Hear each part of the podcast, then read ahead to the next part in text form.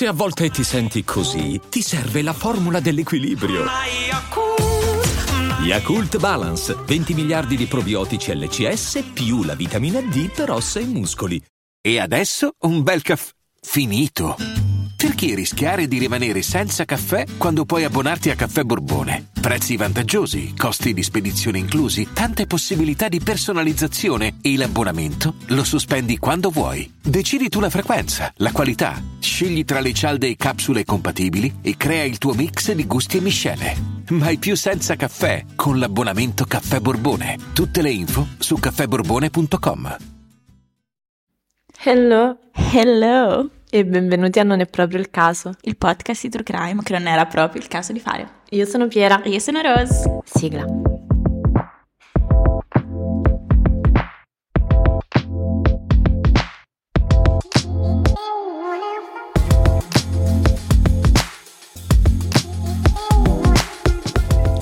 Welcome back e buon anno nuovo. Buon anno. Piera oggi ha deciso di parlare senza emozioni perché ha paura di urlare nel microfono. È la terza volta che facciamo questa parte iniziale e lei continua a dire hello. Sigla. senza un'emozione, ve lo giuro. Allora, non riesco a parlare a voce moderata e avere emozioni contemporaneamente. Cioè, per me o i picchi delle onde sonore oppure no onde sonore. Ok. Flat, morta, ti ti ti ti, arrivano a togliermi i tubi. E, e- e su queste note vuoi iniziare tu, Sì, dato che devi iniziare tu. Quindi... inizio io. Ok, io e le mie emozioni ti raccontiamo la storia di Rebecca Zahau, che secondo me potresti anche aver già sentito. Comunque è una storia che ti lascerà un po' perplessa Mm. per tutto il tempo. Bene. Quelle che mi piacciono di più. Esatto. Allora iniziamo però non da Rebecca, ma da Max Shackney. Max era un bambino di 6 anni nel 2011, quando inizia questa storia, e i suoi genitori erano Jonah Shackney e Dina Romano. Jonah all'epoca aveva 54 anni, era un ricco amministratore delegato di un'azienda farmaceutica, la Medicis Pharmaceutical Corporation.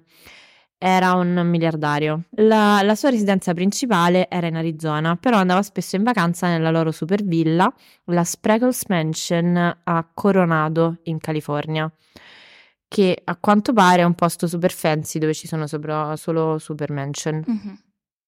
Jonah e Dina si erano sposati e avevano appunto avuto il figlio Max. Poi avevano divorziato però nel 2008. Così arriviamo a Rebecca. Rebecca, o Becky Zahau, era un'immigrata birmana ed era una di sei figli. Era nata a Phalam, una piccola città nelle Chin Hills del Myanmar, e parlava inglese, nepalese e hindi, perché aveva vissuto in un sacco di paesi, tra cui Germania, Nepal e Stati Uniti. Ha lavorato come tecnico oftalmico fino al 2010, però aveva un sacco di altri interessi al di fuori del lavoro e in particolare era una fanatica del benessere, Mm. fissata con il cibo healthy. La sorella ha detto che lei non beveva neanche alcol perché secondo lei erano calorie inutili. Questo lo credo anch'io. Non proprio inutili, però sono calorie vuote. Certo, non cambierei mai il mio stile di vita. Mi sta guardando malissimo Piera con delle fiamme negli occhi. Ma certo, perché questo ho- l'ho scritto cinque puntini dopo. Puoi proseguire, ragazzi. Comunque, ok, quindi I guess che ci sta simpatica adesso lei. Ci farei anche un podcast a quanto pare io con Rebecca che pensa che l'alcol abbia delle calorie inutili, va bene. E lei e Gianna si erano conosciuti sul lavoro e avevano iniziato una relazione. Nel 2010 Rebecca aveva smesso di lavorare Mm. per prendersi cura di Max, il bimbo, che viveva con la coppia anche lui, quindi tra l'Arizona e la Spreckles Mansion, e con cui Rebecca aveva un rapporto molto stretto. Quell'anno, a trascorrere l'estate con loro, c'era anche la sorellina di Rebecca, Zina, di 13 anni, che era venuta a trovarla dal Missouri. La Spreckles Mansion era la casa più grande e più bella di Coronado, a quanto Brutto pare. nome, però. Spreckles. Spreckles. Cioè, Mm. non sa proprio di fancy. No, Cioè, metti Villa Madama imperiale. che Spreckles. Villa Madama Imperiale, però poi mi sa troppo di, di Capri. No, di posto in cui organizzano le cose del matrimonio napoletano. Ah, sì, questo sì, il Il castello, castello delle, delle cerimonie. cerimonie. Certo, sì. Beh, Villa Madama Imperiale, soprattutto imperiale in è realtà. imperiale che, Che Villa la Madama andava di, bene. Di, di castello dorato, Esatto. barocco, Mm. è vero, sì. Spreckles Mansion comunque no, non mi sa di un posto dove faresti il tuo prediciottesimo. No, però non mi piace. Eh, esiste ancora, mi sa che è in vendita, e ha 10 camere da letto, 11 bagni ed è esattamente sull'oceano. Super bella. L'11 luglio del 2011 Rebecca e la sorella erano alla Spreckles Mansion ed erano sole con Max, perché Gianna stava lavorando. Quel giorno, in qualche modo, Max cade male dalla ringhiera del secondo piano della villa, quindi delle scale interne, e viene subito portato in ospedale. Nessuno aveva assistito alla caduta e le circostanze mh, non sono chiare. Ci sono moltissime teorie su che cosa possa essere successo. C'è chi pensa che sia caduto giocando con il monopattino eh, e chi invece pensa che sia stato spinto. Quello che sappiamo per certo è che Max è stato trovato al primo piano con le ossa facciali fratturate e una lesione al midollo spinale. Sulla gamba di Max c'era il suo monopattino e il lampadario, quello che era eh, attaccato al soffitto, però pendeva dal soffitto, si era rotto ed era caduto. Non era caduto su di lui, però era caduto. Mm. Abbiamo detto che le uniche altre due persone presenti in casa al momento della caduta di Max erano Rebecca e sua sorella, ed entrambe hanno riferito di non averlo visto. Non avevano idea di cosa fosse successo. Rebecca ha detto che in quel momento era in bagno e la sorella si stava preparando a fare una doccia. A un certo punto ha sentito un rumore molto forte, è uscita di corsa e ha visto che Max era ferito. Quindi ha chiamato la sorella e le ha detto di chiamare i soccorsi. Rebecca poi racconta che quando è corsa a soccorrere Max sul pavimento, lui era cosciente e che ripeteva Ocean Ocean, che era il nome del loro cane. Oddio. Quindi Rebecca ha pensato che stesse provando a dire che Ocean lo aveva fatto cadere o qualcosa del genere. Io qui che ho scritto non solo non bevi alcol, scarichi anche le responsabilità sui cani. Infatti non toccate il cavolo di cane, che si chiama anche Ocean, bellissimo È un nome. bel nome, vero? Io è stato un periodo che volevo, in realtà ancora, però volevo chiamare il cane che avrei preso Pacifico per l'oceano. Oh. Mm, Però poi se ci pensi il nickname sarebbe stato Paco. Sicuramente sarebbe diventato Pasquale poi a un certo punto. Sicuro. Quindi alla fine non sarebbe mai stato veramente Pacifico. Mai. No, però se ci pensi è un po' il sunto delle- della mia vita. Un È po' vero. Oceano Pacifico, un po' Pasquale. Madonna dell'Arco Santa Anastasia Pasquale. È vero, tutto giusto. Quindi ci, sta. I soccorritori hanno poi testimoniato in tribunale di aver sentito Rebecca dire Dina mi ucciderà. Dina era la madre di Max. Oddio. Però ti dico la verità, secondo me non significa tanto, nel senso che non è necessario averlo spinto giù per preoccuparsi della reazione della madre, visto che in teoria lui era affidato a lei, Ci sta. quindi ci sta comunque che, sia, che lei sia spaventata dalla reazione. Quando Max è stato portato all'ospedale pediatrico non, non rispondeva e non respirava già da un po'. Quindi molte persone si sono chieste come facesse a dire Ocean pochi minuti prima. Secondo gli investigatori, Max giocava con il monopattino, è inciampato ed è caduto oltre la ringhiera. Si è aggrappato al lampadario mentre scendeva. Mi sa un po' di cosa io Tarzan to Jane Mm, questa. E poi è caduto. Mm. Mi sembra un po' troppo una caduta eh, cinematografica. Eh. Cioè, questo cade, si aggrappa. No, non so, Esatto. La madre di Max ha assunto uno studio privato per indagare sulla caduta di Max perché mh, non le tornava quest- questa ricostruzione degli investigatori. E la conclusione è stata che il centro di gravità di Max era troppo basso per consentirgli di scavalcare la ringhiera insieme al monopattino. Mm. Che infatti io proprio questo stavo pensando, se hai sei anni sei alto quanto una ringhiera. Sì. Inoltre hanno detto che la moquette del corridoio era troppo spessa e quindi Max non poteva andare così veloce da essere scaraventato oltre la ringhiera. Mhm. In più Max non aveva tagli alle mani, nonostante avesse presumibilmente afferrato il lampadario mentre scendeva. E tra l'altro quando hanno provato a ricostruire, cioè a replicare eh, l'accaduto, gli investigatori privati non sono riusciti in nessun modo, quindi hanno concluso che doveva essere stato spinto. Mm. Ma quando il monopattino è stato esaminato, si è visto che sul fondo c'erano vernice bianca, segni bianchi e alcune ammaccature. che coincidevano esattamente con quelle presenti sulla ringhiera delle scale. Quindi, secondo alcune ipotesi, Max stava cercando di usare il monopattino per scendere dalla ringhiera ed è finito per cadere e si è aggrappato al lampadario, portandolo giù con sé. Quindi la, la polizia ha concluso che si è trattato di un incidente alla fine, compresi gli investigatori privati, tutti erano Mm. allineati su questo. Comunque Max è stato trasportato in ambulanza all'ospedale pediatrico locale si trovava in condizioni critiche in terapia intensiva. I suoi genitori Dina e Jonah sono stati al suo fianco per tutto il tempo. Non si prospettava nulla di buono per Max e Dina ha chiamato la sorella gemella Nina. No. Io un minuto di silenzio mi prendo su. Dina e Nina, le gemelle. Le gemelle. Mhm. Ok. Mm. E, e Nina è volata in città per essere presente per la sorella.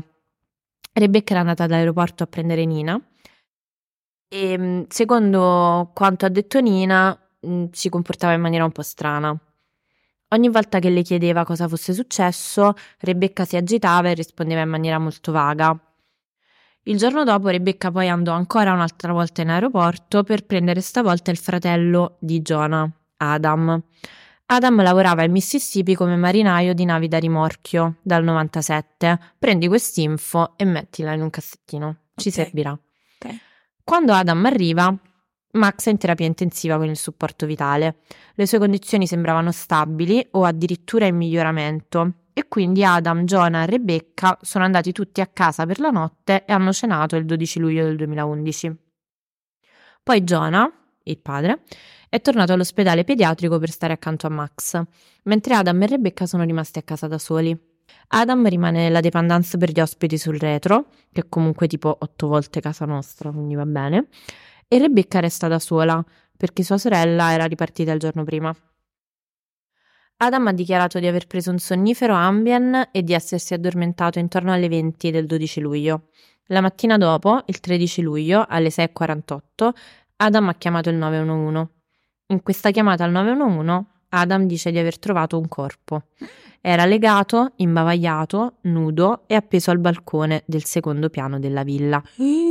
Nella telefonata al 911, la prima cosa che si sente dire da Adam è: Sì, una ragazza si è impiccata nella casa di Ocean Boulevard di fronte all'hotel, dove siete venuti ieri per il ragazzo. La chiamata è molto strana perché ti dà la sensazione come se lui non sapesse di chi si tratta, cioè come se avesse visto una- un corpo appeso e avesse chiamato, Mhm. ehm, quando in realtà aveva un indirizzo, il nome della ragazza lo conosceva. È un po' strana effettivamente.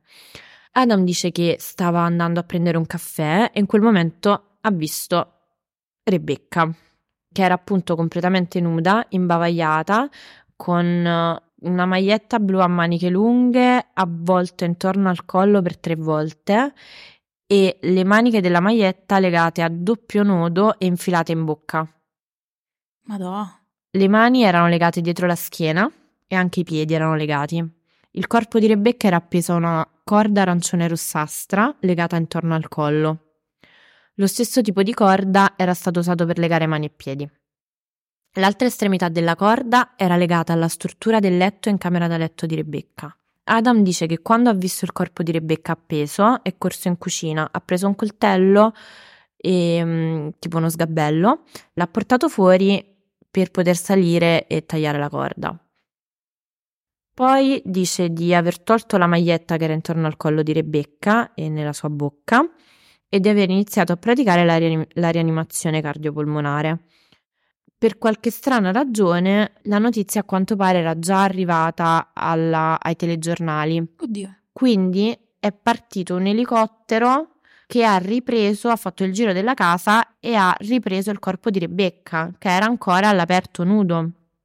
Cioè non era neanche coperta tipo dal telo. Quindi l'hanno mostrato in tv No, vabbè. e la polizia era già stata lì, quindi è assurdo che non avessero ancora coperto il corpo.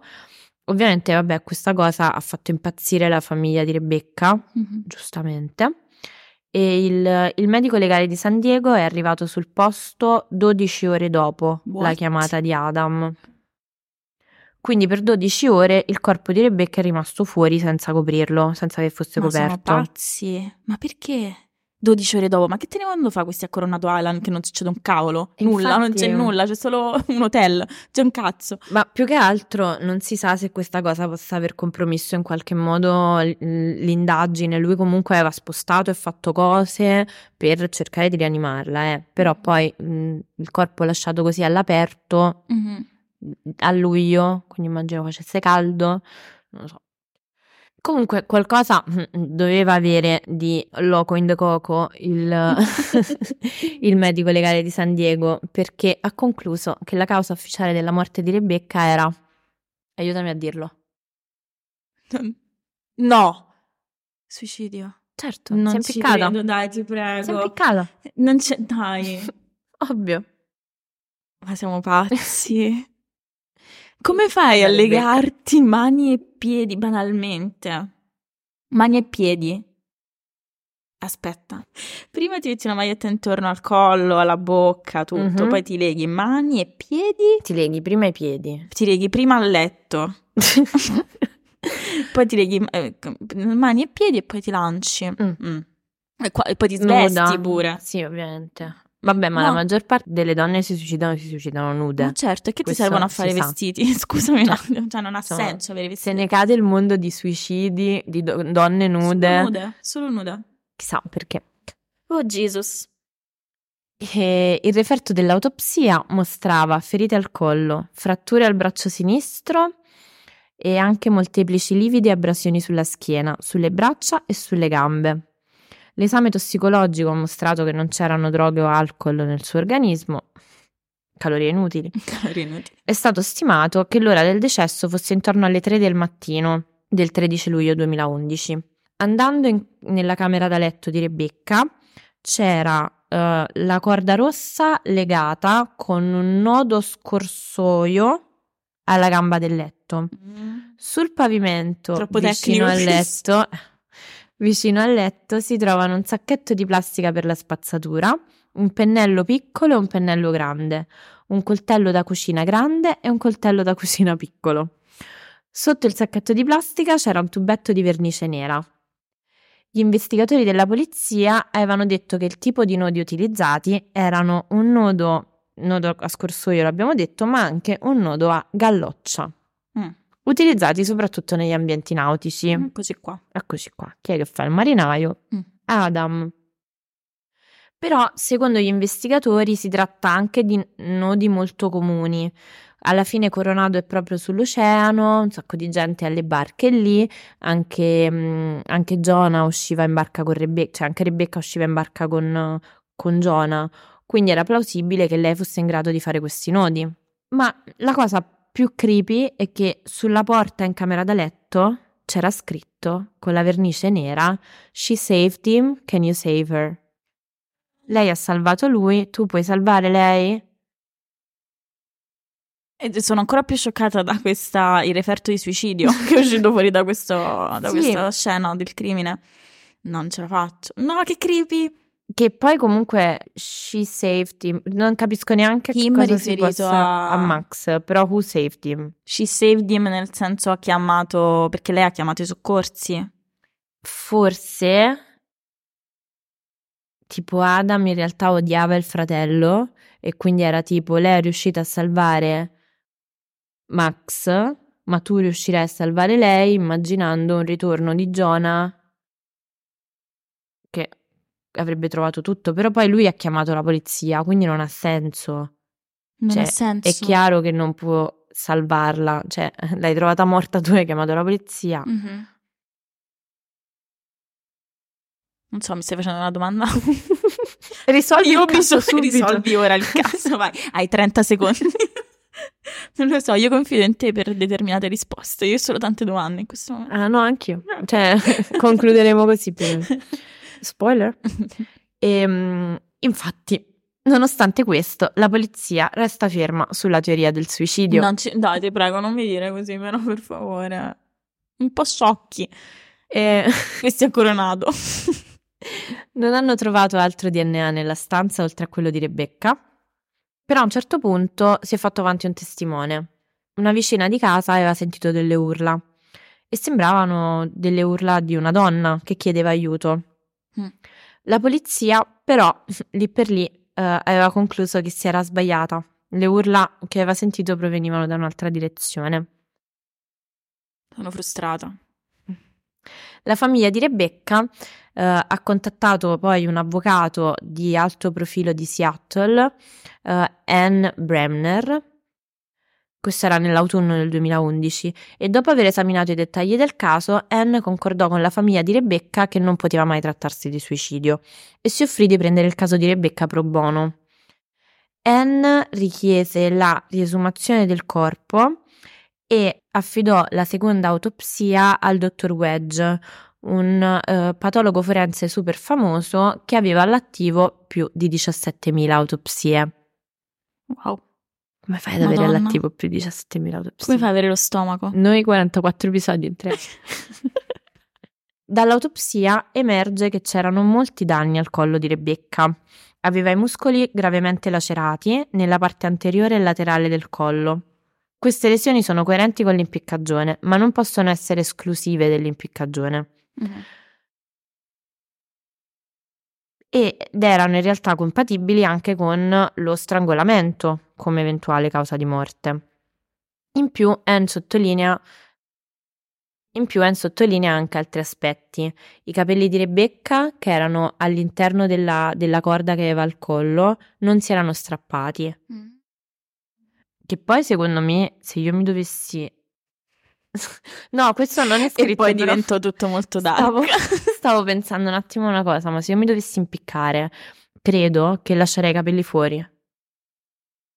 Come... Come sen- proprio una cosa istintiva che fai. Esatto. Sì, perché io tipo ora ce l'ho nella felpa, mi danno troppo fastidio. Capito? Me li tiro fuori, sì. Cioè, come fai? Certo, non è che, diciamo, il comfort è il tuo primo pensiero quando ti No. stai ammazzando Però con una secondo me è un corda. gesto involontario Però che se- fai. eh, sì. Secondo me è spontaneo proprio. Sì. E in più Anne fa notare anche che la maggior parte delle donne non si suicidano nude. Beh, no. In più, in entrambi Poi, tra parentesi, mm, nuda al- all'esterno lo fai. Mm. Quando c'è una scala dentro dove puoi farlo nell'intimità sì, della tua casa, perché farlo in maniera così plateale, nuda? Sì, ma poi, vabbè, è anche molto macchinoso il modo che avrebbe scelto. Mhm. Cioè, una cosa è che se- se avessi avuto una qualche particolare passione per il fetish o cose del genere, posso anche capire l'effort, Mhm. ma non è giustificato tutto questo, co- tutto questo effort solamente perché a volte usciva al mare in barca col marito e quindi sa fare un nodo Dai. e si mette a fare questo show off. delle sue capacità da marinaio. No, ha senso. Inoltre, in entrambi i referti autoptici sono state riscontrate quattro aree, come la parte superiore della testa di Rebecca, che presentavano un'emorragia vicino alla parte superiore del cuoio capelluto. Quando fu fatta la prima autopsia, si ipotizzò che Rebecca non fosse caduta direttamente dalla ringhiera, ma che avesse tipo strisciato. Allora, l'idea è stata che invece di lanciarsi, si è tipo mm, sia come strisciata giù camminando per un po' sul muro e andando a sbattere, quindi con la testa, tra alberi e cespugli. Si è accompagnata giù, Ah, ok. capito? E invece vai contro la gravità. Stavi vai contro le leggi gravitazionali. Sì, forse come l'ho detto sembrava un po' a lucertola. Sembra No. un po' Spider-Man, però ti sto seguendo, ti seguo, vai. No, però nel senso che invece di, di, tipo lanciarsi Così, a, a capriola. esatto. Tuffo carpiato. Eh, invece di accompagni. tuffarsi si è tipo sporta dalla ringhiera ed è scesa quindi in maniera un po' più dolce per cui è di testa Ok. E, mm, e quindi queste ferite sarebbero appunto il risultato di, eh, dell'impatto della testa con alberi contro alberi e cespugli con la seconda autopsia questa teoria viene esclusa e i colpi sembrerebbero stati inferti intenzionalmente. Anche la posizione dei lividi è sospetta, perché i lividi iniziano a crearsi normalmente dopo i primi 30 minuti dal decesso e si stabilizzano intorno alle 4-6 ore dopo. Infatti spesso vengono anche utilizzati per definire l'orario della morte. Alla fine il, livido ti dice dove è andato a concentrarsi il sangue, no? Quindi se io muoio con la schiena per terra, avrò probabilmente dei lividi, una concentrazione di sangue che scenderà su schiena e su culo. Mm. Se muoio impiccata, in piedi, tendenzialmente il sangue, i liquidi, andranno verso gli arti inferiori, quindi avrò dei lividi su arti inferiori, gambe, piedi. E lei invece aveva lividi tutti sulla schiena. Mm.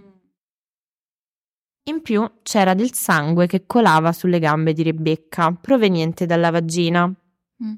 La conclusione è stata che si trattasse semplicemente di sangue mestruale.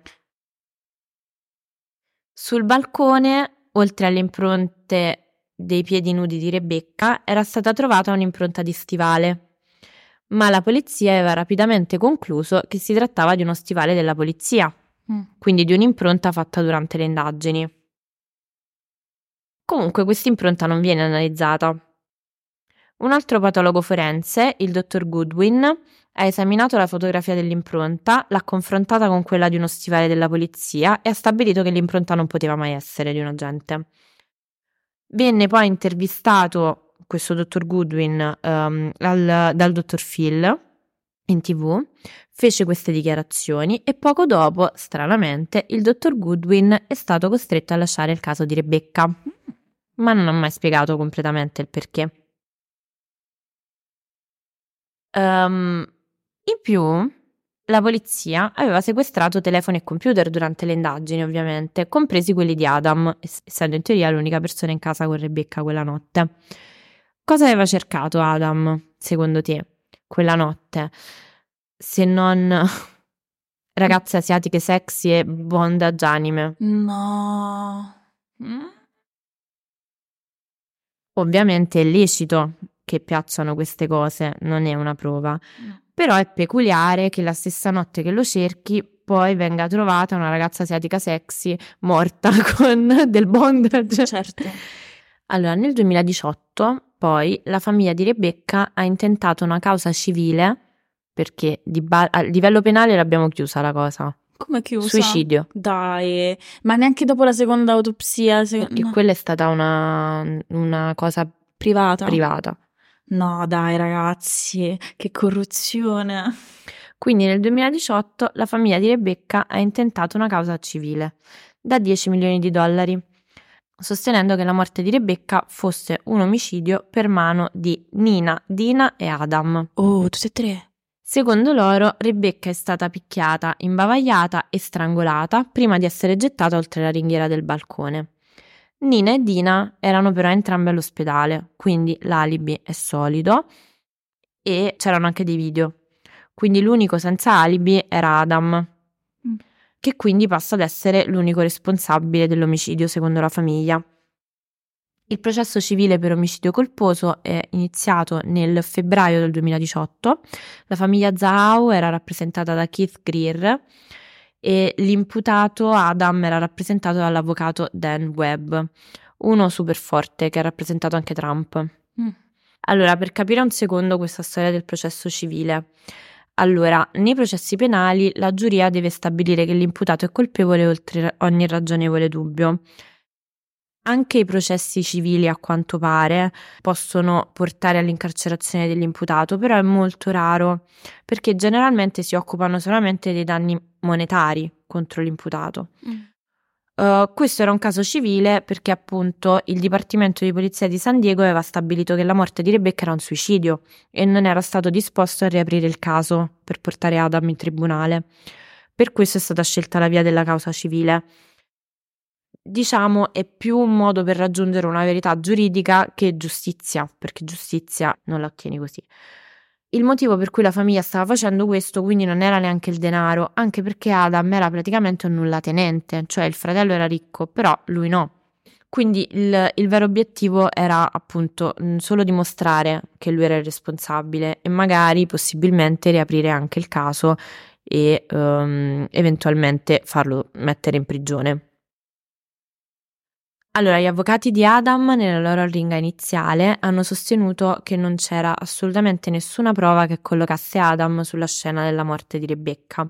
In realtà è vero, cioè prove non ce ne sono perché non c'erano impronte digitali, non c'era DNA né niente. Secondo la ricostruzione dell'avvocato della famiglia Zahau, eh, Rebecca era in doccia, dove è stata trovata infatti una macchia di sangue mestruale. Quando Rebecca esce dalla doccia, Adam la affronta. Succede qualcosa per cui lei finisce dal lato opposto della casa. Questo perché ci sono delle gocce di sangue, un asciugamano caduto e il suo cellulare sul pavimento. Quindi ritengono che Adam l'abbia colpita alla nuca con qualcosa, che l'abbia stordita, legata imbavagliata e aggredita sessualmente. Anche se a quanto pare non è stato fatto un, un rape Mm. test o comunque forse non era, non era più possibile valutarlo, No- non lo so. Poi l'avrebbe strangolata prima di impiccarla. Ritenevano che il movente fosse dovuto alla rabbia per ciò che era accaduto a Max. In tutto questo, nel frattempo, dalla morte di Rebecca, è morto anche Max Madonna. in ospedale. Però in realtà non era ancora morto quando, quando Rebecca è morta, appunto. Quindi mm, non c'era ancora motivo di essere così. Cioè, certo era successa una cosa grave, però lui era ancora vivo. Anzi, quella sera era anche migliorata, meglio. la situazione era stabile. Poi, tra l'altro, onestamente, non mi sembra un omicidio di impeto questo. Cioè, Beh, se Come- ti metti a come mo- ricercare anche le inspo sui siti porno, esatto. forse. Ma poi hai capito quanto tempo ci avrà messo a fare tutta sta cosa? Cioè, non è una roba che ti prende così la scimmia. E gli sbatti una cosa in testa, Eh. no, è stato proprio studiato, organizzato, architettato, Sì. cioè tutta la messa in scena, insomma. La difesa di Adam quindi è stata tutta basata sul fatto sull'assenza di prove. Nonostante questo, comunque i giurati hanno stabilito che Adam era responsabile della morte di Rebecca Zhao. Hanno richiesto un risarcimento di 5 milioni di dollari di danni, ma appunto la famiglia sapeva che Adam non aveva soldi, tant'è che non è andata così, alla fine hanno settled, come si dice, hanno patteggiato diciamo per 600 mila dollari. Adam ha sempre negato tutte le accuse, inizialmente ha fatto appello al verdetto della giuria. L'avvocato di Adam ha dichiarato che il verdetto, pur rimanendo in archivio, non essendo penale, non figura neanche tra i precedenti di Adam Non ci credo. perché non, non va nella sua cosiddetta fedina penale. Il Dipartimento dello Sceriffo comunque poi l'ha riaperte le indagini. Nel dicembre 2018 hanno stabilito ancora che Rebecca si è suicidata. Mhm. Qual è il collegamento? Da chi è stato corrotto questo dipartimento? Perché mi sta andando Beh, sul... Jonah era miliardario. Ok, però intanto Eh, tutto questo lui è stato in pensare solo a questo. Allora, cioè, per quanto mi sembri assurdo perché gli stava morendo il figlio, nel frattempo non lo so, non riesco neanche a trovare un qualcuno che possa averci guadagnato qualcosa da questa situazione. Esatto, cioè perché lui avrebbe dovuto... Vabbè, copri tuo fratello per... ma non lo copri così tanto per un fatto di, di sangue, perché tuo fratello, ma non lo copri così tanto, addirittura da smuovere un intero dipartimento della polizia. Vabbè, certo, se sei un miliardario, Mm, forse lo copri più per una questione di immagine, mm. anche perché diventa greve. Beh, però dall'altro lato c'è tua, tua compagna che si è suicidata Vabbè, però nuda. Succession non l'hai mai visto, Family First. Sì. Tre miliardari così funziona. Eh. sì. E, mm, vabbè, mm, fateci sapere cosa ne pensate. Ehm, me- metterò la domanda nella- nel box di, di Spotify per sapere qual è la vostra teoria. Io non so proprio dove mettere le mani, cioè sono proprio confusa. Confusa da come sia potuto Sì. succedere, essere Sì. accettato. Ma che odio! Lo so, è No. proprio frustrante questo. Questo è proprio frustrante, ma più che altro perché poi mi chiedo, cioè se Jonah fosse stato quello, scusa, se Adam fosse stato quello così ricco, avrei potuto anche capire la sfacciataggine di, di un omicidio del genere, perché è un omicidio sfacciato, cioè se tu l'hai uccisa prima e poi hai fatto tutta questa messa in scena, non era neanche uno staging di un suicidio, cioè era una cosa palese sen- fatta Boh, perché eviden- forse ti piaceva, Mm. cioè forse per ricreare solamente una qualche fantasia, Mm. Non, non aveva Non l'obiettivo coprire. di, esa- di coprire qualcosa, cioè proprio sfacciatamente con nessuna paura di essere preso. Se lui fosse stato quello ricco e in grado di corrompere, coprire, avrei anche potuto un po' comprendere. A meno che tu non sia così sicuro e convinto che verrai coperto da... Da Però è una follia, Sì. non lo so, non riesco, non lo so ragazzi, aiutateci voi. Cheers. E buon anno. E buon anno. Che rabbia. Bene, molto bella però, super interessante. Non lo conoscevo. No, No, bello. Hey, it's Kaylee Cuoco for Priceline. Ready to go to your happy place for a happy price? Well, why didn't you say so? Just download the Priceline app right now and save up to 60% on hotels. So, whether it's Cousin Kevin's Kazoo concert in Kansas City, go Kevin, or Becky's Bachelorette Bash in Bermuda, you never have to miss a trip ever again. So, download the Priceline app today. Your savings are waiting. Go to your happy place for a happy price. Go to your happy price, Priceline. E vabbè, e io, io invece ti racconto una storia che è molto on team oggi. Mm. Dovete sapere, ragazzi, che eh, per la prima volta, dopo 44 episodi, io e Piera registriamo senza fare aperitivo con il vino. E siamo, è il nostro attempt al dry January. Comunque ti posso dire, non è la prima volta, ma è la seconda. No. E la prima volta Vero? abbiamo registrato l'episodio in cui abbiamo parlato di Gypsy Rose. Sarà un caso? Not sure. Non me la ricordo. Secondo e perché episodio. abbiamo deciso così? Perché erano le 11 del mattino. Ma di solito non è che ci ferma quando Di si un tratta di brunch. lavorativo, Ah, ok. ok, ok, ok. Ehm, vi racconto di un caso che forse non sarebbe mai stato risolto senza l'aiuto o il fenomeno noto come recovered memories, che spesso in alcuni casi sono un aiuto fondamentale per gli investigatori per risolvere dei casi irrisolti. Mm, già mi piace. Eh. All'inizio del 1990 il 23enne Paul Cox si rende conto, dopo l'ennesima serata eh, in cui era dilaniato e si era bevuto anche l'acqua del Tevere eh, ed era, era finito in blackout conseguenza dell'alcol, lui si rende conto che ha un problema con gli alcolici e una completa dipendenza dall'alcol. Ne parla con la fidanzata e la fidanzata effettivamente dice: Sì, Stella, ma perché eh, consiglio? Ma perché non vai agli incontri degli alcolisti anonimi? Fino ad allora Paul aveva avuto una vita un po' travagliata, nonostante provenisse da un background molto privilegiato. Paul nasce nel 1967 da una famiglia di spicco di Westchester, eh, che è un- un'area nello stato di New York. Suo nonno, Joseph Newton, era stato sovrintendente della città di Mamaroneck, vabbè, sempre un comune dello stato di New York, e suo padre, Fra- Frank Cox III, era stato vicepresidente della Chase Manhattan Bank. Vabbè, erano ricchi veri, avevano i nomi e i numeri. Esatto, cioè già quando c'hai... Soprattutto i terzi, i terzi sono sempre più ricchi. Secondo meno, secondo sono sempre quelli problematici. Vabbè, perché il primo... Primo inizia, il primo è the Inizia. first. è quello che esce dal nulla, self-made. Esatto. Il secondo è quello che un po' sperpera, il terzo è quello che riprende le redini della famiglia, Ma poi ha sempre un figlio che rovina tutto. sempre tutto. Quindi, Massimo quattro generazioni di ricchezza. Se siete ricchi e siete la quarta generazione, no. una notizia per voi. Ci vediamo in fila alla Caritas. Vabbè, suo padre, vicepresidente della Chase Manhattan Bank, quindi super, super rich. Paul cresce con sei fratelli a Larchmont, sempre un, un villaggio, una cittadina dello stato di New York che è estremamente ricco e abbiente.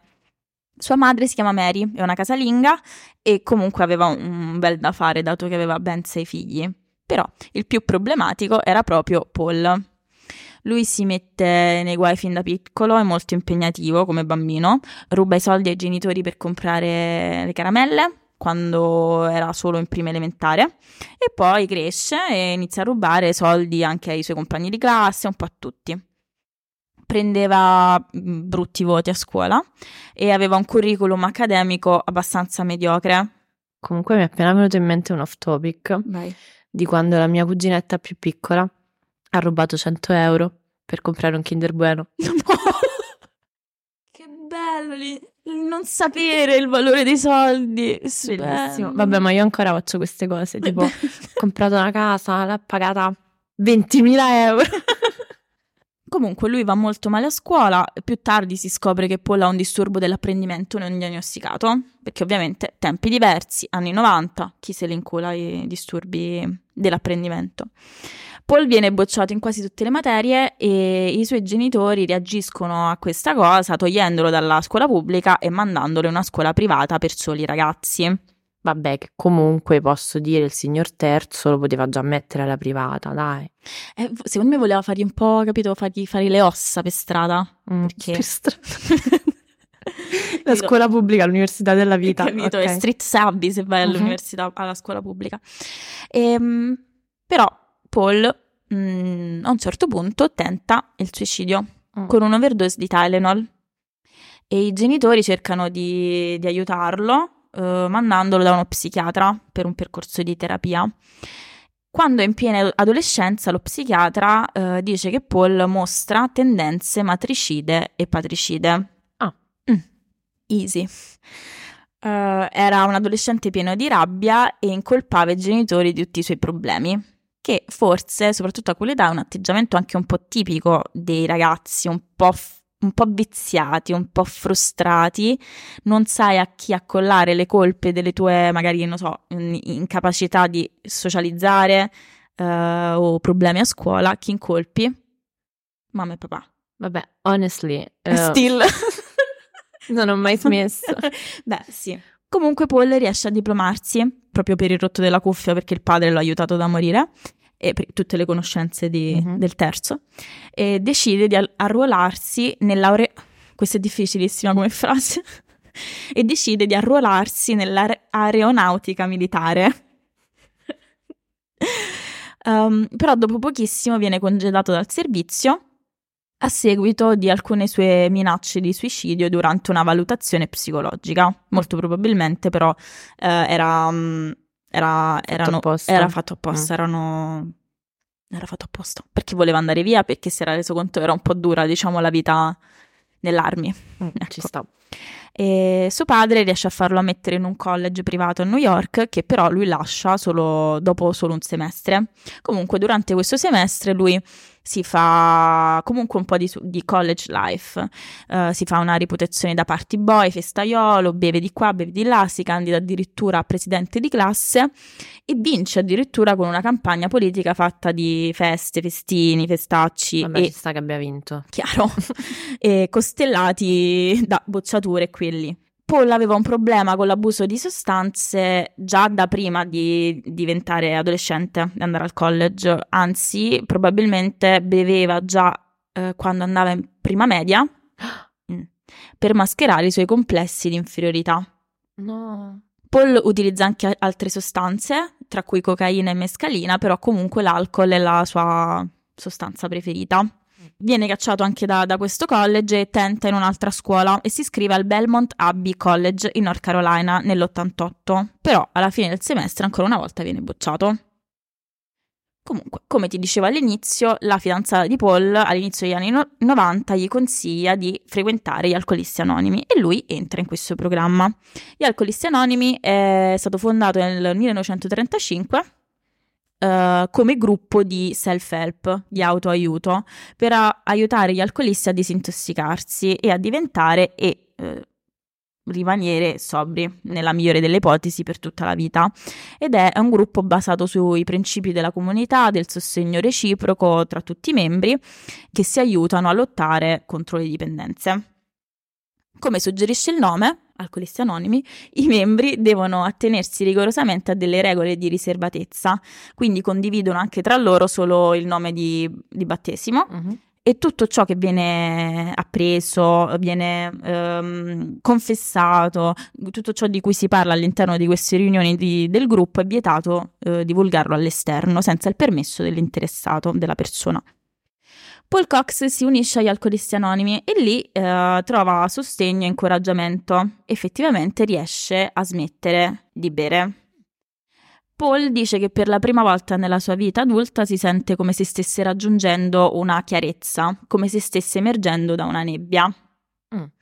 Paul intraprende i 12 passi del programma degli alcolisti anonimi, quindi ogni membro inizia con il passo 1, ovviamente, e il passo 1 è ammettere di essere impo- impotenti nei confronti dell'alcol e che la vita è diventata ingestibile.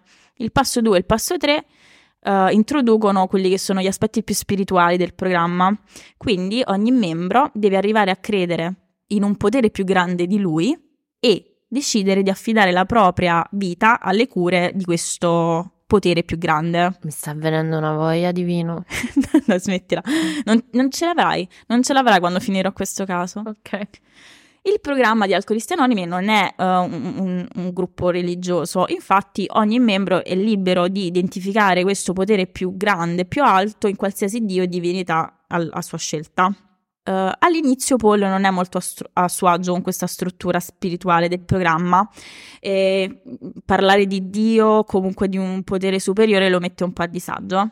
Però dal momento in cui riesce ad astenersi, dal momento in cui riesce ad astenersi dall'alcol per la prima volta nella sua vita, lui dice vabbè, io rimango qua, non mi sta. muovo e continua a seguire il programma. Dopo alcuni mesi Paul raggiunge il quarto e il quinto dei dodici passi.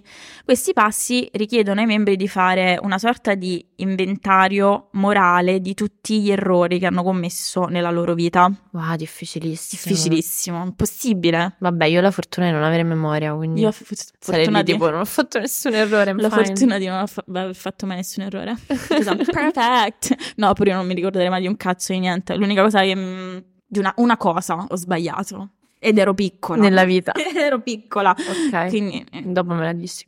Dopo te lo dico. L- l'unico errore della tua vita. l'unico. E, ehm, e poi, eh, altro passo è quello di ammettere a Dio, a se stessi e agli altri tutti questi torti fatti e gli errori commessi.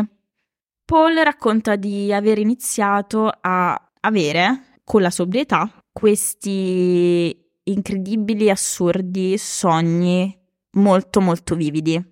Mm. Tipo dei flashback. Ok. Che, come ti dicevo prima, lui si sente con la sobrietà di uh, avere molta più chiarezza. Mm-hmm. Con questa chiarezza arrivano appunto questi flashback, questi, queste memorie super vivide. In questi flashback lui commette un atto molto violento. Mm. Un omicidio, per l'esattezza.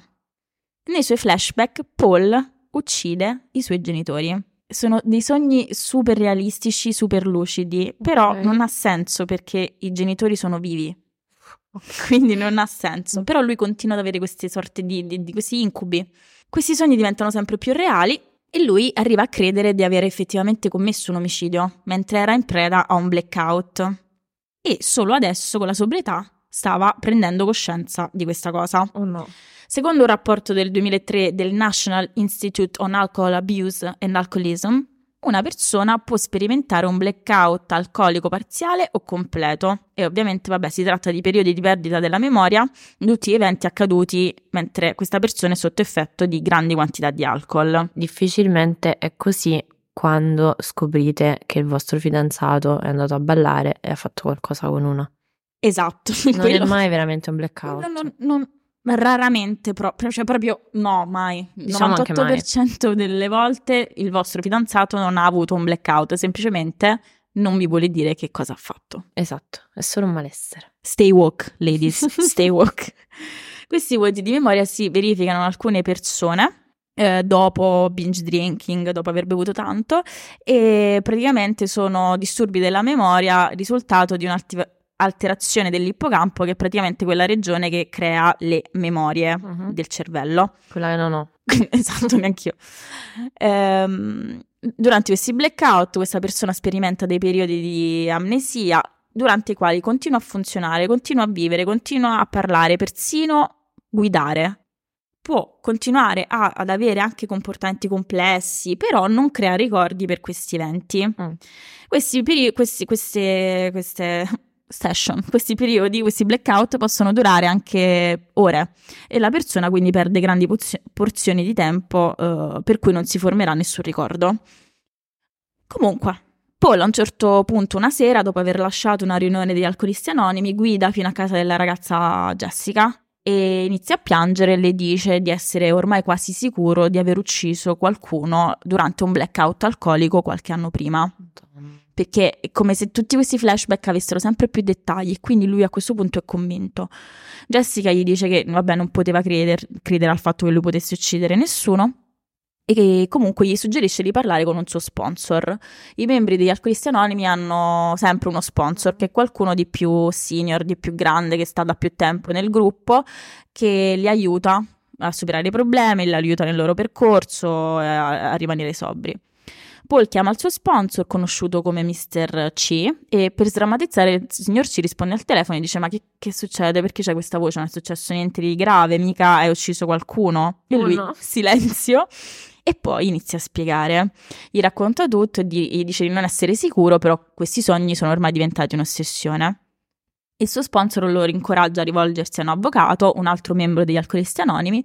Questo avvocato gli dice: Tesoro mio, zitto, basta, non devi più parlare perché lo stava dicendo a troppe persone, era ossessionato, non riusciva a non parlarne. Quindi gli dice: Chiuditi quella cavolo di bocca, continua a rimanere sobrio e vai in terapia. Paul dava sempre più dettagli, non riusciva a smettere di parlarne. Comunque, in due anni parla con almeno sette persone di queste memorie vivide. Ah, vabbè, avrei fatto peggio. Però è una cosa greve. È come se tu, cioè, sette persone tu gli vai a dire: Sì, mi sa che ho ucciso qualcuno comunque una sera, sai? Cioè, è comunque too much. Dipende che ore sono. Dipende Se quanto veramente- voglia di stare al centro dell'attenzione. Esatto. Se vedo che proprio nessuno mi sta Carta, cagando. La tiro fuori. Sì. Ehm, nel dicembre del 91 Paul si trasferisce in un appartamento con un altro membro, eh, il signor R, un altro membro del gruppo, e nel 93 eh, la signora H, eh, sempre un'altra signora del gruppo, eh, ha bisogno di una stanza, quindi parla con Paul per andare a vivere nell'appartamento con eh, lui e il signor R e Paul gli dice ok va bene però le devo dire che eh, Credo di aver ucciso qualcuno. sì, sì, praticamente sì. Le dice, ehm, ok, deve sapere che però io durante la notte mi sveglio spesso urlando in preda a questi incubi, perché probabilmente ho ucciso ehm, delle persone. Ah, delle. Sì, Ah, ok. lui ha questi flashback un po' confusi, però dice sì, di aver fatto, dei- di aver commesso dei crimini, degli Mhm. omicidi. La signorina H dice, vabbè, stick, mi frega un cavolo. E comunque si trasferisce a casa di Paul Cox con l'altro. Un paio di mesi dopo, per ragioni di salute, comunque lei va via da quella casa perché, aveva, perché doveva tornare a casa con i genitori perché aveva bisogno loro, di essere assistita. Per mesi successivi lei continua a pensare a quello che Cox, Paul Cox le aveva raccontato. La cosa la preoccupava fino a che a un certo punto decide di parlarne con la sua psicologa nel maggio del 93. La psicologa le dice, "Mm, Stella, tu devi avvertire la polizia. Oh no. Quindi la prima persona dopo due anni, sette persone erano a conoscenza di questa storia, lei è l'unica che eh, le dice mi sa che devi andare a parlare con la polizia. Quindi lei parla con la polizia, la polizia si interessa, interviene e la storia completa di Paul viene fuori. Questa è la storia. Nel 1988, dopo aver ricevuto la notizia di essere stato cacciato dall'ennesima università, Paul torna a casa a New York per le vacanze di Natale, cioè all'Archmont dove vivono i genitori. Ehm, arriva all'Archmont, vabbè, un po' come noi facciamo quando torniamo a Napoli, tipo Mhm. chiami tutti i tuoi amici e dici vabbè, ami, ape, ok? E poi li uccidi. No. Ogni volta che andiamo a Napoli Quello- succede questa cosa. No. Eh, e vabbè, inizia a festeggiare il Natale, quindi per un tot di serate eh, esce, fa festa, binge drinking ogni giorno fino alla notte del 30 dicembre 1988. Quella sera Paul e due amici vanno a una festa, dopodiché eh, vanno in un bar, li bevono birra e shot kamikaze, che già... eh, cioè, Ma non è tipo quello arancione, rosso? sì, uno, eh. un colore fluo, Mm. vabbè, il male, cioè quelle cose che... liquore zucchero, diciamo, quelle che proprio vuoi morire. Mhm. E, mm, vabbè, stanno in questo bar fino alle 2 del mattino, fino a ora di chiusura. Alle 2 super eh, catafratti, si mettono in macchina di Paul, che in realtà era la macchina della madre che aveva preso in prestito. E gli amici, eh, vabbè, eh, entrano in macchina con lui per essere accompagnati a casa. Paul, eh, super ubriaco, su una strada di campagna, pre- perde il controllo della macchina in una curva e va a sbattere contro un guardrail. Tutti stavano bene, nessuno si è fatto male, però eh, l'auto subisce dei danni e non si accende più. Paul non voleva correre il rischio che arrivasse la polizia uh, per non sottoporsi all'alcol test, quindi decide di lasciare lì la casa, lasciare lì la macchina e uh, tornare a piedi a casa. Gli amici invece decidono di fare la strada opposta e per tornare al bar dove avrebbero potuto chiedere un, pa- un altro passaggio lì. Mm. Quindi lui uh, si incammina e dice che da qui in avanti non ricorda più assolutamente nulla, fino a che poi non è diventato sobrio. Paul ora sappiamo che inizia a percorrere la breve strada che uh, lo divide da casa. Paul però istintivamente si dirige non verso casa sua, ma verso la sua casa d'infanzia, che era al 36 di Lincoln Street. Oh no! Dove aveva vissuto No. fino all'età di 7 anni. No, non me lo dire. La casa era stata venduta dai genitori di Paul nel 1974 ed era stata poi acquistata e abitata dal dottor Lakshman Rao Shervu di 58 anni e dalla dottoressa e sua moglie Shanta Shervu di 51 anni. No. Gli Shervu erano una famiglia rispettabile, molto conosciuta nella comunità, e mm, avevano lasciato Bombay, India, nel 68 per iniziare una nuova vita. Il signor Shervu aveva conseguito un PhD in chimica nucleare per poi diventare un professore di medicina nucleare al college. Shanta eh, aveva frequentato la facoltà di medicina e aveva completato la sua specializzazione come tecnico del pronto soccorso. E poi questa stella, mentre eh, cresceva i suoi due figli, eh, durante i suoi 40 anni, si dice? Durante i suoi 40 anni, no, cioè, quando aveva 40 anni e, e oltre, um, decide di proseguire la sua carriera accademica con un MBA in medicina geriatrica per poi diventare dottoressa proprio. Quindi loro eh, che erano partiti da Bombay letteralmente con una t-shirt addosso e nient'altro, eh, nel 1974 riescono a comprare questa bellissima casa eh, nel, um, nella contea di Westchester e iniziare una vita bella, di lusso, di, di tutto quello che si meritavano perché erano bravissime persone super intelligenti, super tutto.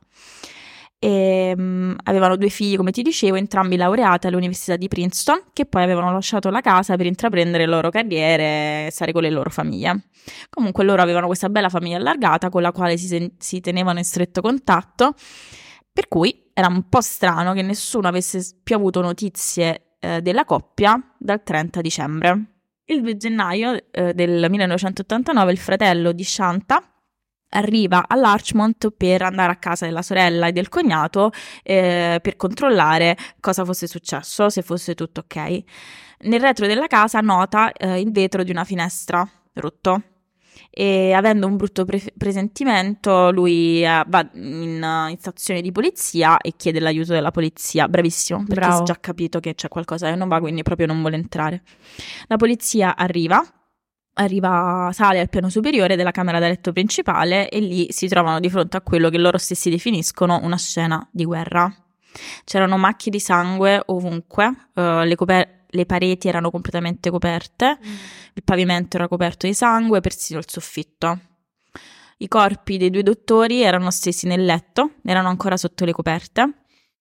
Con 15 ferite da taglio sul viso e sul corpo, Shanta viene trovata con la testa appoggiata sul braccio del marito, che aveva subito a su- a sua volta nove coltellate.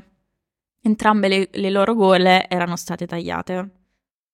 Non c'erano segni di eh, rapina e non, non era stato rubato nulla e non c'era stata nessuna violenza sessuale. Gli investigatori iniziano a interrogare vicini e colleghi e niente, vengono a sapere quello che già immaginiamo tutti, cioè che gli Shanto non avevano nemici, non- non- nessuno li disprezzava, stavano simpatici a tutti. Sul posto non vengono trovate prove, quasi nulla, l'arma del delitto non è stata mai trovata e viene trovata solo un'impronta parziale del palmo della, di una mano, che però non riescono ad attribuire a nessuno. Quindi per oltre quattro anni non c'è nessuna pista da seguire, non c'è nessun indiziato, nessun indizio e mm, niente, la famiglia Shervu e tutta la comunità rimane così, rimangono soli a processare il lutto mentre la polizia non ha nessuna risposta da dargli. Il caso a un certo punto diventa freddo. Mm. Fino a quando Miss H non racconta alla polizia tutto quello che Paul le aveva raccontato. H fornisce alla polizia anche una lista di nomi di altri membri dei, dei um, alcolisti anonimi a cui pensava che Cox, Paul Cox, avesse confessato questi suoi sogni. Aveva fatto un bordello però. Cioè, Lei... poi non ho capito, è andata dalla polizia a dire allora sentite Mr. D, Mr. F. Ma poi secondo me ha dato solo un sacco di lettere, ha dato l'alfabeto. Come l'ha fatta questa lista? Non lo so, però mm, bene a quanto pare. Io comunque ancora un po' arrabbiata con Miss H. Eh. Lo so che ci piaceva la... gli Sherman. Shervu. E, ehm, però lui mi fa una pena. Proseguiamo. Ok. no, no, no. Eh, no, perché magari poi alla fine non ti fa più pena, non lo so. Vediamo. Sì, perché all'inizio la storia raccontata dal suo punto di vista ti, ti, ti, medesimi, ti medesimi tanto. Però... Uh... Noi che dichiariamo un problema con l'alcol, pare... cioè, ti medesimi tanto. Assai proprio. Noi a cui ci sbatte la palpebra Amo noi. Perché ci stiamo bevendo una Coca-Cola. Però mm, no, diciamo che va bene andiamo avanti che escono altre cose. Ok. Comunque questa lista mi sa che la fa abbastanza bene perché la polizia inizia le indagini. Quindi uh, gli investigatori iniziano a interrogare gli altri membri degli alcolisti anonimi con cui Cox aveva parlato e piano piano scoprono che i dettagli raccontati da Paul corrispondono a quanto sapevano degli omicidi degli Sharvu. Mm. La polizia uh, tiene dal 20 maggio 1993 Paul Cox in custodia. Vengono prese le, impo- le, impronte di Paul e l'impronta del palmo della mano trovata sulla scena del crimine corrisponde a quella di Paul Cox.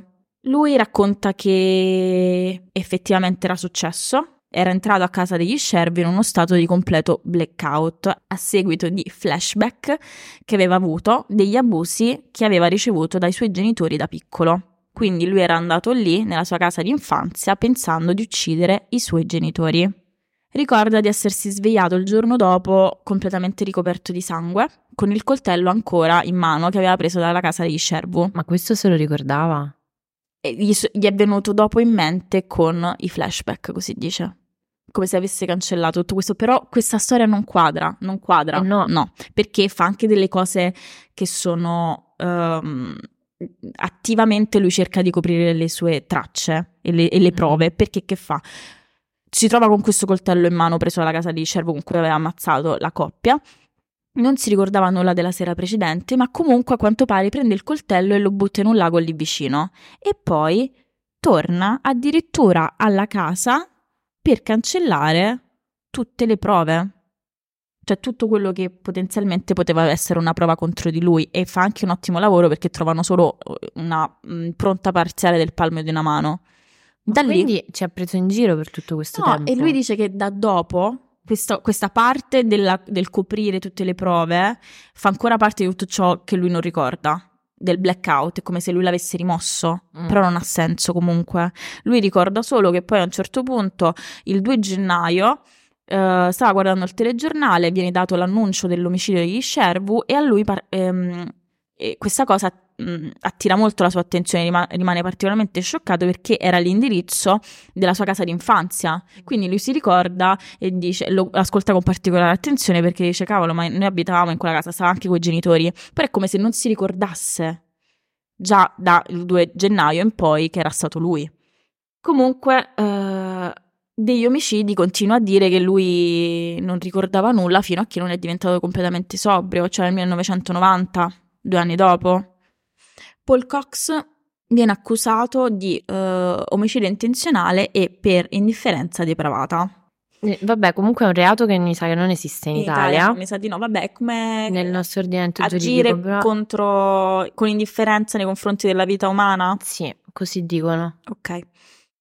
L'avvocato di Paul Cox decide di basare la sua difesa sulla non colpevolezza per infermità mentale, dicendo che era in uno stato di crisi psicotica quando aveva attaccato la coppia.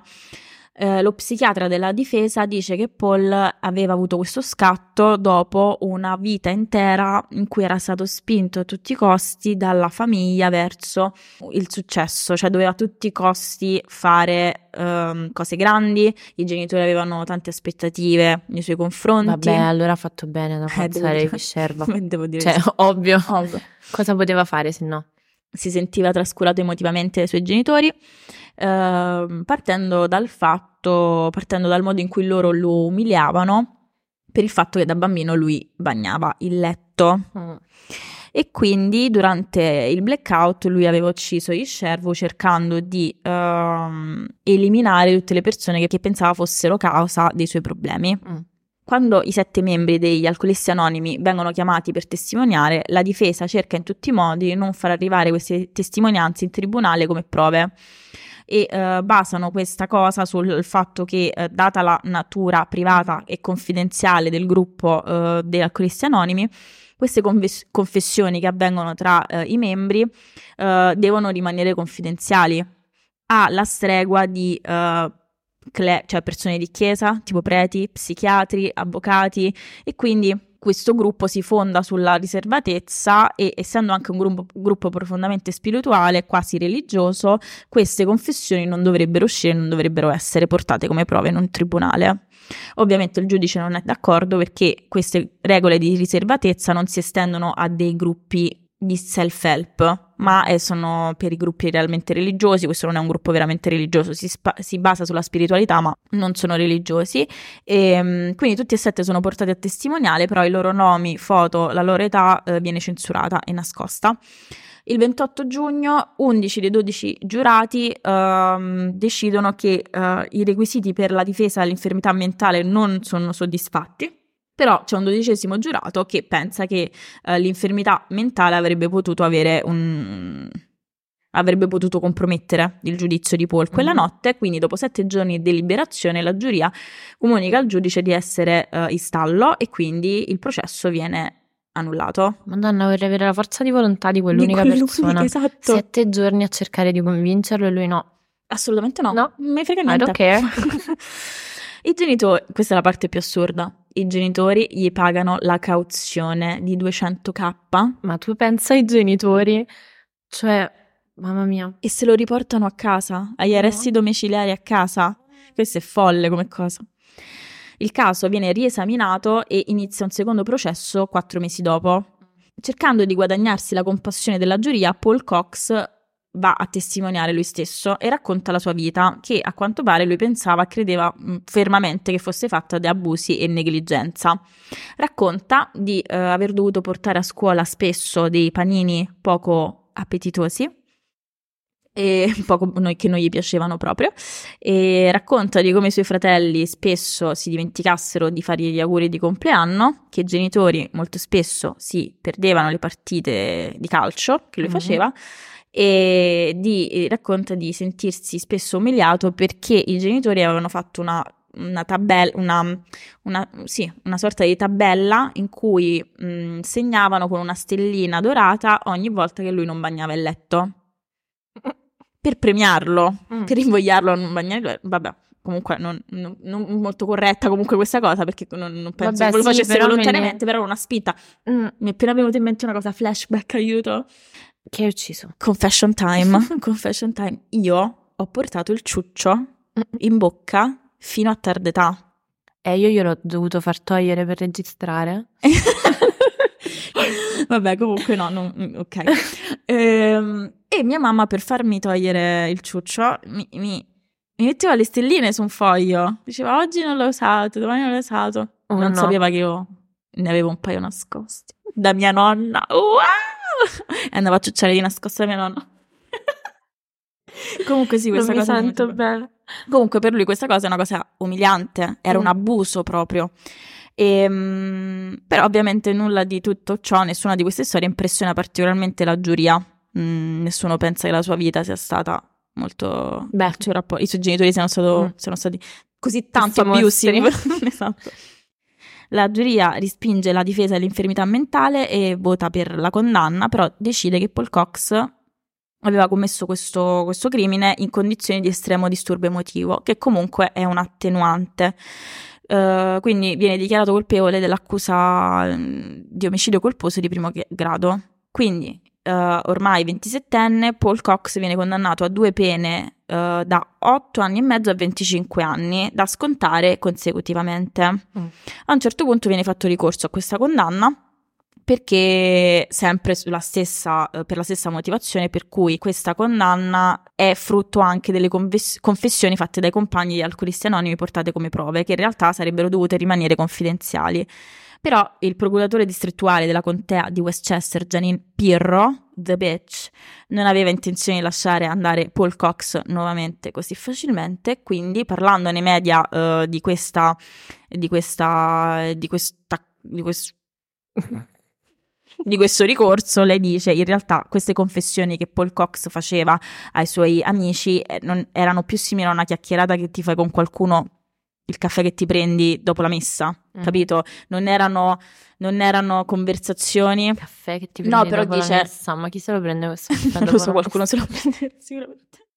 Eh, però erano conversazioni che non eh, amichevoli, consigli che lui cercava. Non erano delle conversazioni avvenute durante i meeting. Esatto, ma erano Ok. più personali, come ti devo Vabbè, dire, anche perché ci consiglio. abitava con questi. Sì, un certo esatto. punto, quindi... Erano, lui non cercava una guida spirituale, per cui magari potrebbero essere anche concepite come eh, informazioni riservate. Lui cercava semplicemente ricevere, voleva semplicemente avere dei consigli pratici e consigli legali. Eh, con la fidanzata lui parla, ma è, è la tua è una persona con cui hai una relazione, quindi non vai a cercare una guida spirituale, cioè non Certo. cerchi consigli spirituali da lei, e- ma eh, semplicemente volevi sfogarti in qualche modo. Con eh, l'avvocato e il suo sponsor lui parla per avere delle, mh, dei consigli pratici, con l'avvocato mm. ancora di più legali, quindi non, non, non era un percorso spirituale che lui stava facendo, quindi questa cosa non regge.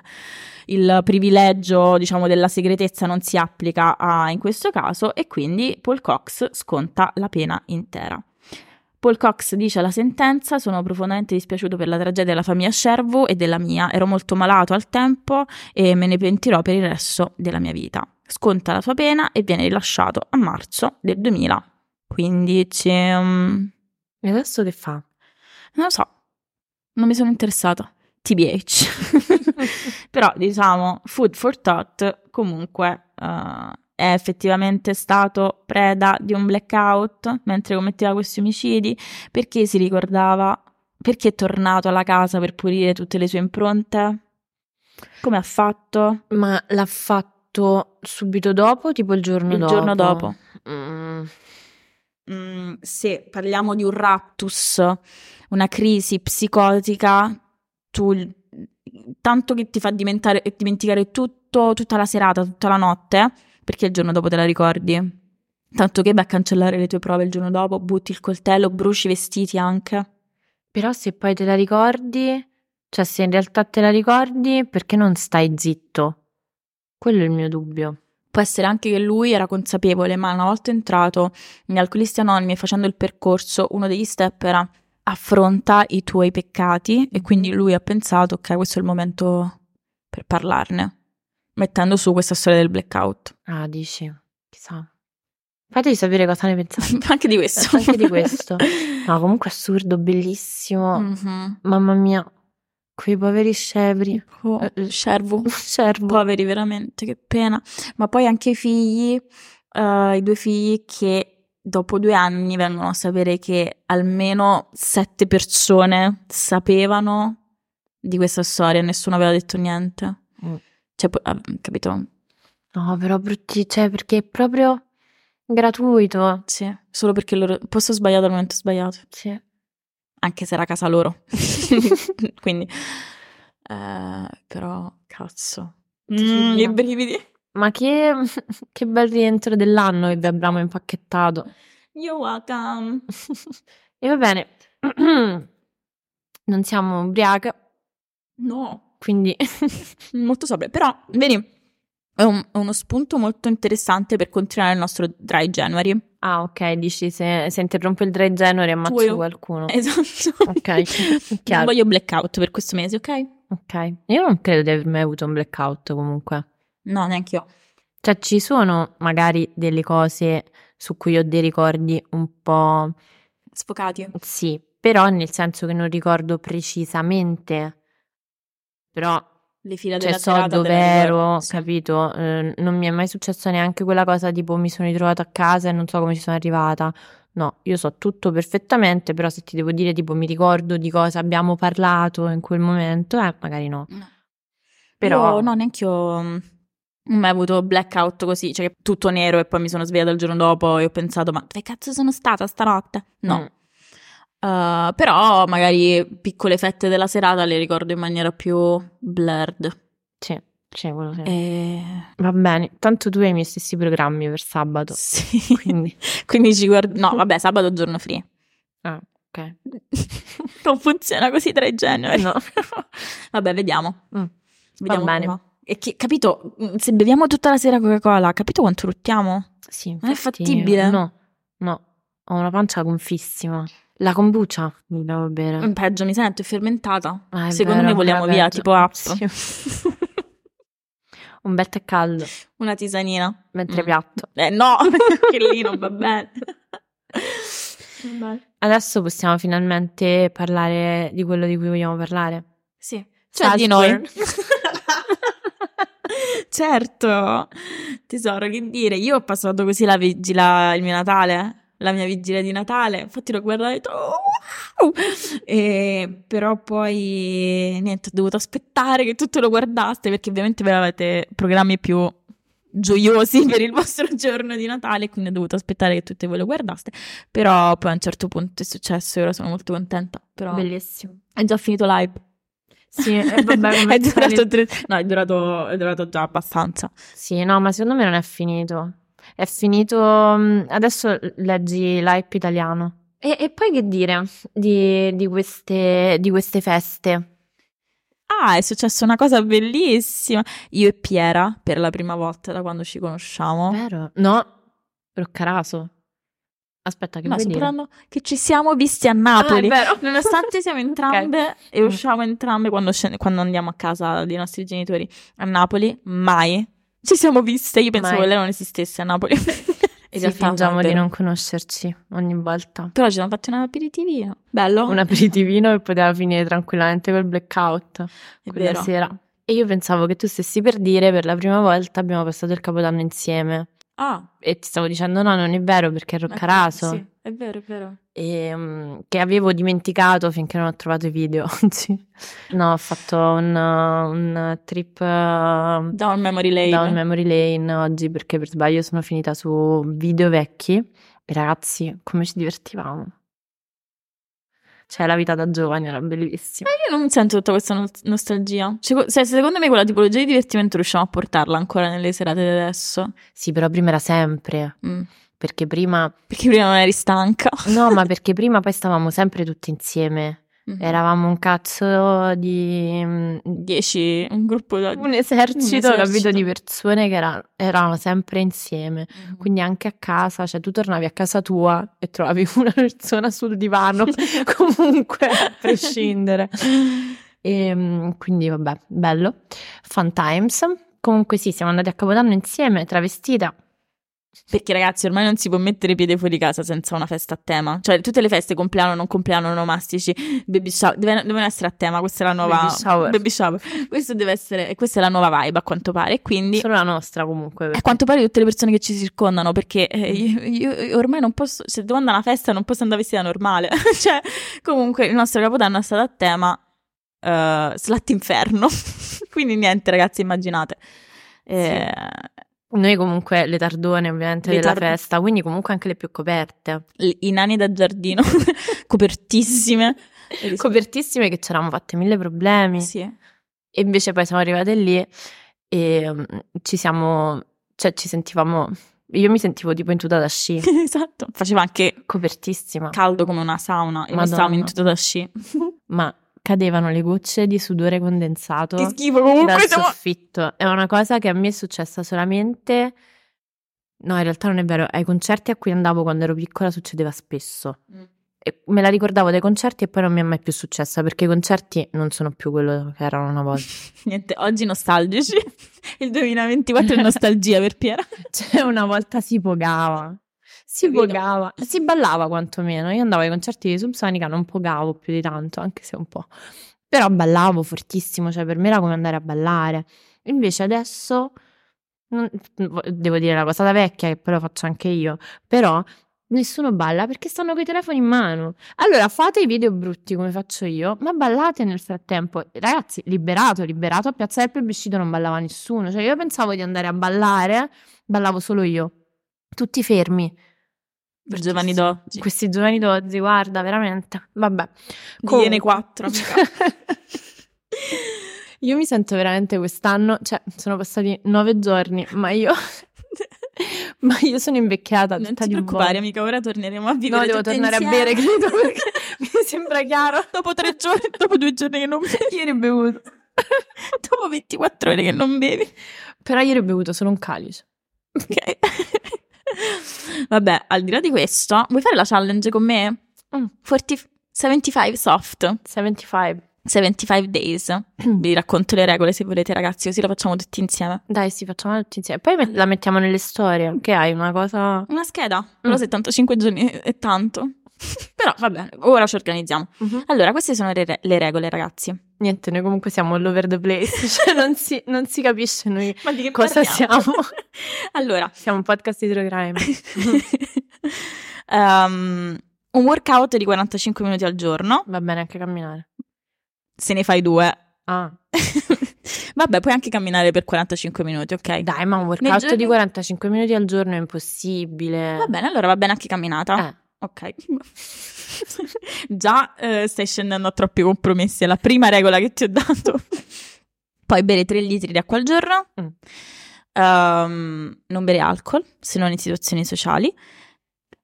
Leggere almeno 10 eh, pagine di un libro al giorno. Fare una foto al giorno tipo progress pic mm, dei vostri risultati.